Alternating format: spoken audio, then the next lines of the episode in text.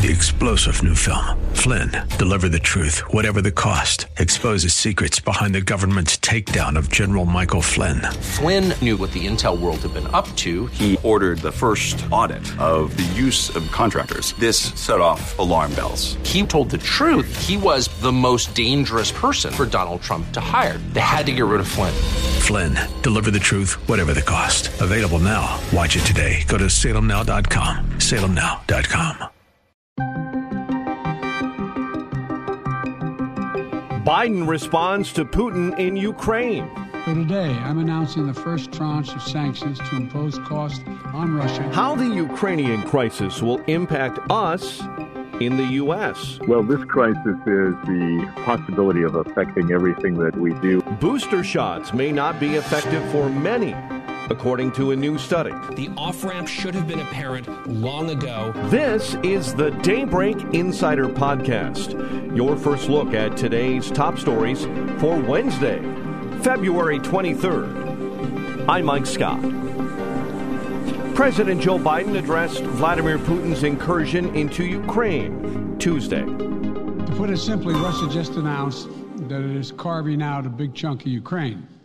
President Biden went on to say what measures the U.S. will take in the wake of the Putin aggression. So today, I'm announcing the first tranche of sanctions to impose costs on Russia in response to their actions yesterday. Biden says that because of Russia's incursion into Ukraine, it will have a major impact on energy production in Europe. Because of Russia's actions, we've worked with Germany to ensure Nord Stream 2 will not, as I promised, will not move forward. White House Press Secretary Jen Psaki was asked what it would take for President Biden to meet with Russian President Vladimir Putin. De escalation. That's what it would take. Which, how do you define that? De escalation means moving troops. It means de escalating from what the steps they continue to take on a daily basis appear to be. Psaki also contends that U.S. troops will not be placed in combat roles in Ukraine. The president has no intention of sending U.S. troops into Ukraine to fight in Ukraine. What we are doing is we are abiding by our obligations to our NATO allies and partners to ensure that they have the support and the resources uh, that they need. And that is our right and our obligation as the United States. On Capitol Hill, Senate Minority Leader Mitch McConnell says President Biden cannot go easy on Putin. Impose the toughest possible sanctions, the toughest possible sanctions now. South Carolina Senator Lindsey Graham says the U.S. needs to react forcefully to Vladimir Putin's actions. This idea of trying to sit down and rationally talk with Putin is folly. The only thing that Putin will understand is a strong response. Meantime, NATO Secretary General Jens Stoltenberg says Russia's deployment of troops is a serious violation of international law. It further undermines Ukraine's sovereignty and territorial integrity. It damages efforts to find a peaceful resolution to the conflict, and it has grave consequences for European security. Tyler Kustra, who's an assistant professor of politics and international relations at the University of Nottingham, says what the EU and UK have done is just a slap on the wrist. This is the most serious international crisis in Europe uh, since the end of the Cold War. We can't allow a sovereign European country to whom security assurances have been given to be invaded. And at a bare minimum, we should make the Russian economy screw. Kustra says if Putin takes over in Ukraine, he does not need the Nord Stream 2 pipeline. The point of Nord Stream 2 was to do an end run around Ukraine. Now, if he takes over Ukraine, uh, he doesn't really need Nord Stream 2 to do that end run. So it's a good reaction, but we still have a long ways to go to stop this aggression in Europe. Morgan Ortagus, former State Department spokesperson, joined the Salem Radio Network to discuss her thoughts on how the Biden administration is handling the Ukrainian crisis. I see uh, error after error after error that this team has made. Um, and now, you know, you see uh, the Russians have once again on the same group of people who were in power during the second term of the Obama administration um, he has decided to invade again. And, and I think it's, it's no coincidence that he waited for this team to be in charge again. How does Ortagus see the demands Russia is putting on the table? All the stuff that the Russians are putting on the table right now, wanting to negotiate the size of our troop presence and our missile defense systems and the size of NATO, all of those things they tried to put on the table with Pompeo and Marshall Billingslea, um, and we told them to pound sand. So, what is the key difference between how the Trump administration handled Russia and the Biden administration? There's a lot of revision, revisionist history on cable television about, uh, especially on the left right now, about what Trump did or didn't do with Russia. Uh, let's make it really clear. Trump kicked out 60 Russian diplomats and, and spies. We left INF treaty, as I just talked about. 1.4 uh, billion in military assistance. I, I, my last count, this is an official count. This is just my count going through all my statements. There was at least uh, 30 rounds of sanctions and indictments. In her view, how did the Biden administration react to Russia? once it assumed office. In year one of the Biden administration, where he said, you know, he's supposed to be the toughest there ever was on Russia, we've had no real sanctions on the Russian economy. Uh, they stayed a new start. They didn't get anything for it, as we talked about. And, and I've seen Jake Sullivan delay uh, you, or, or stall Ukrainian military assistance at least three times in, in the past year. Retired United States Air Force Colonel and CNN military analyst Cedric Leighton joined the Daybreak Insider podcast to talk more about the latest on the Ukrainian crisis. With the situation in Ukraine being so fluid, what should Americans know about the crisis as it stands right now? Well, this crisis is the possibility of affecting everything that we do in terms of, you know, everyday stuff like gas prices, all the way to what we where we put our military forces. Uh, the chance that uh, you know the, uh, what uh, Putin is doing here is giving us a chance to uh, really relook at the world. Now, that's not his intent. He wants to take over Ukraine, but what he really wants uh, to do is make sure that Russia's power is as great as it possibly can be. That can have direct implications on how everything works in the United States, whether it's you know, how much money we spend on the military, all the way to where we get raw materials for uh, certain industrial processes. So it's a pretty significant uh, development geopolitically, and it could impact our daily lives uh, quite quickly, actually. Do you think the president's speech hit the right tone? Well, I think it's a good step in the right direction. Uh, you know, if you'd asked President Zelensky, the Ukrainian president, about this, he would have said, uh, you know, implement sanctions right now, all the way, maximum level, uh, and uh, you know make sure that there are consequences for the Russians immediately. Uh, President Biden has chosen a different approach, uh, and it's probably, at least from the United States angle, the wiser approach. Can you explain why the president's approach may be wise from an American perspective? The reason I say that is you want to give Putin the ability to have an out. It's kind of a classic negotiating tactic. But uh, we all know that Putin is planning to uh, do something major. He's basically planning to upend uh, the way the world is organized. And that's something that's not in the U.S.'s interest. So uh, President Biden's approach uh, is the right one at the moment. Uh, the question is, how long can it last? And will we be flexible enough to change it when events warrant a change and a, and a much more hard response? What do you think Vladimir Putin will plan next? So I think what he will do next uh, will be to move his uh, forces uh, for real into uh, the Donbass regions that he has now, the two regions that he has now taken over. Those are the regions of Luhansk and Donetsk. And uh, those uh, two areas have been declared independent countries by Russia. Now, nobody else recognizes this. so it's kind of a, you know, a, a weird fig leaf of a of a justification, but uh, Putin is going to bring his troops there. Uh, but his statements have also indicated that he wants to move beyond that into the areas of those provinces in Ukraine that are currently controlled by the Ukrainian government. So those those two areas have been divided between Russian pro-Russian separatists and the Ukrainian government. If Putin moves further into Ukraine, in your opinion, what may happen? Putin wants all of those areas. And uh, once he moves in that direction, which I think will be his move after next, that will then be uh, a cause for further conflict and could really inflame the situation. After that, I think he plans to go against Kiev, the uh, Ukrainian capital, uh, and uh, attack uh, some other areas.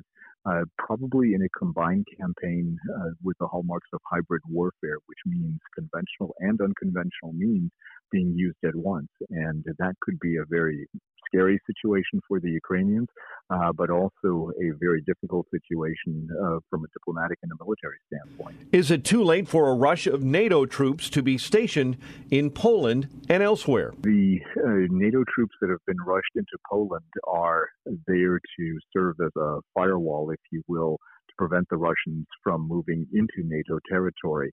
Putin has not said uh, that he would directly do that right now, but the risk is certainly there that he would, or that there would be some kind of a spillover effect from the fighting in, you know, potential fighting in Ukraine. Uh, so uh, any movement of U.S. or other NATO troops into Poland is a probably a necessary move uh, just to make sure that the uh, Russians don't go too far. Uh, it also will be a key factor in aiding any refugee flows that come out of Ukraine should uh, things go go really crazy there. And that's the kind of thing that I think we're looking at at this point. Should American troops be used in Ukraine? And if so, in what capacity? Certainly, we have no formal treaty obligations with Ukraine like we do with the NATO countries. And that's one of the reasons why Ukraine wanted NATO membership was to be protected under the NATO umbrella. Uh, Article 5 of the NATO treaty allows uh, and calls for uh, each country to help the other in the event that they are attacked. And uh, so without that protection, uh, Ukraine doesn't get uh, that help by that treaty. However, I, I think we should have not taken that off the table at the beginning. Not that anybody in America wants to go to war or put, uh, you know, put their their troops in harm's way. But uh, if there's even a question mark in Putin's mind as to whether or not we're going to do something like that, that could have served as a deterrent effect and uh, might have prevented some of the things that uh, that we're seeing right now. How does the crisis in Ukraine benefit China politically? That's a very interesting question because the uh, President Xi and President Putin uh, met uh, just before the Olympics, and it, you know occurred in, in Beijing, and it seemed as if uh, they had uh, reached a high degree of um, uh, of concord of uh, of amicability. Uh, they basically signed a treaty of, of friendship that renewed other treaties that the two countries have had. and so it seemed as if China would back Russia unconditionally. But the latest statements from China at the UN have been uh, such that uh, they talk about uh, respecting the rights of all countries, uh, making sure that their borders are protected, and uh, in essence, uh, you know, saying that the national sovereignty is the key element. that um, that needs to be protected in the international order. How will Putin respond to China saying that state sovereignty should be respected? That's something that uh, really fits with NATO's idea of how things should happen. And that's the kind of thing that puts China potentially at odds with Russia in this. Uh, but uh, we'll see how they really act because there are a lot of economic ties that bind both uh, Russia and China to each other. And uh, China may kind of straddle the fence a bit here with this. Uh, they may not like what Russia is doing, but they won't condemn it outright. Many thanks to Colonel Cedric Leighton for joining the Daybreak Insider podcast. You can follow him on Twitter at Cedric Leighton. The CDC has published the first significant data on the effectiveness of boosters in adults younger than 65. But the agency, led by Dr. Rochelle Walensky, did not share information on those aged 18 to 49, who are considered to be the least likely to benefit from a booster. That revelation leads some to speculate that the agency is not releasing the data because it weakens the case for booster shots in certain demographics. This comes amid growing pushback against mask mandates and the ongoing battle between parents and teachers' unions across the country. Town Hall political editor Guy Benson joined America's Newsroom to discuss some teachers' unions refusing to follow the science. Kids are safe in schools overwhelmingly. Yep. Kids are safe generally from COVID, thank God. It's one of the few bright spots of COVID, and we have doggedly refused to respond to that data in some of our bluest areas in this country. Benson went on to point out that it is the teachers' unions who fought against school openings. We learned from FOIA documents and emails that when there was going to be reopening guidance from the CDC, the teachers' unions last year got a sneak preview and decided, oh no, we don't like this. Right. And they changed the science. Benson isn't convinced by the words of some teachers' union officials who say they want to reopen schools. The off ramp was the data as early as we said in the open here of fall 2020 tons of data, not conflicting studies, overwhelming information that kids are the safest people on the planet mm-hmm. and schools are not super spreaders and masks on kids really don't achieve very much. The off ramp should have been apparent long ago. Turning to the upcoming State of the Union address by President Biden, which will require social distancing and masks. Benson had this to say. This is why I think that the Republicans should have the response given by Glenn Youngkin in the House of Delegates in Richmond, invite all the Republicans down, pack the House, and signal to America we're getting back to normal. U.S. consumer confidence fell in February to the lowest point since September, amid decades high inflation. Daybreak Insider's Ken Lorman has details. The Conference Board's Index of Consumer Confidence took a hit in January. The index, which assesses the current and future outlook on our economy by average consumers, ticked lower last month, prompted by the surging prices of nearly everything. And finally, 10 year old Sophie Enderton of Niagara County, New York, is dedicating her time to crafting chemo comfort bags for hospital patients after seeing her grandfather battle pancreatic cancer. My grandpa was going through a lot. The 10 year old girl was close to her grandfather and wanted to help out when he was diagnosed with cancer. Sophie and him were very close. She was grandpa's girl, um, his only granddaughter. So, with help from her family, Sophie put together comfort bags, filling them with items that are meant to enhance comfort blankets, small pillows, games, word searches, cozy socks, and mitts meant not just for her own grandfather, but for other patients battling cancer as well. We put blankets, some made by my great grandma, pillows, some snacks. Sadly, after she delivered the bags, her grandfather lost his battle with cancer. But Sophie knows he would have been proud. He would be very proud of me. Yeah, for sure. Subscribe to the Daybreak Insider podcast at Apple or Google Podcast, Spotify, or SalemPodcastNetwork.com. Get our companion Daybreak Insider newsletter each morning at DaybreakInsider.com. Ongoing coverage of breaking news and commentary at SRNNews.com and TownHall.com. Thanks for starting your day with us. I'm Mike Scott.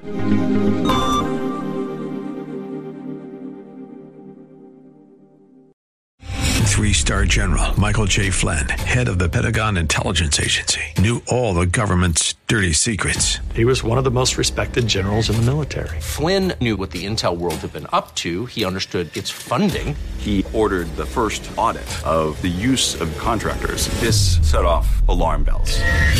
The explosive new documentary, Flynn, Deliver the Truth, Whatever the Cost, uncovers the facts behind this scandal. Flynn told the truth. He was the most dangerous person for Donald Trump to hire. I find out the worst enemy that I'm going to face in my life is right here in America. They took my assessment and they wanted me to change it. And I was like, I'm not changing it. They had to get rid of Flynn with in depth interviews, archival footage, and never before seen personal records of the man behind the headlines. I just felt like I was drowning. Flynn, deliver the truth, whatever the cost. Available now. Watch it today. Go to salemnow.com. Salemnow.com.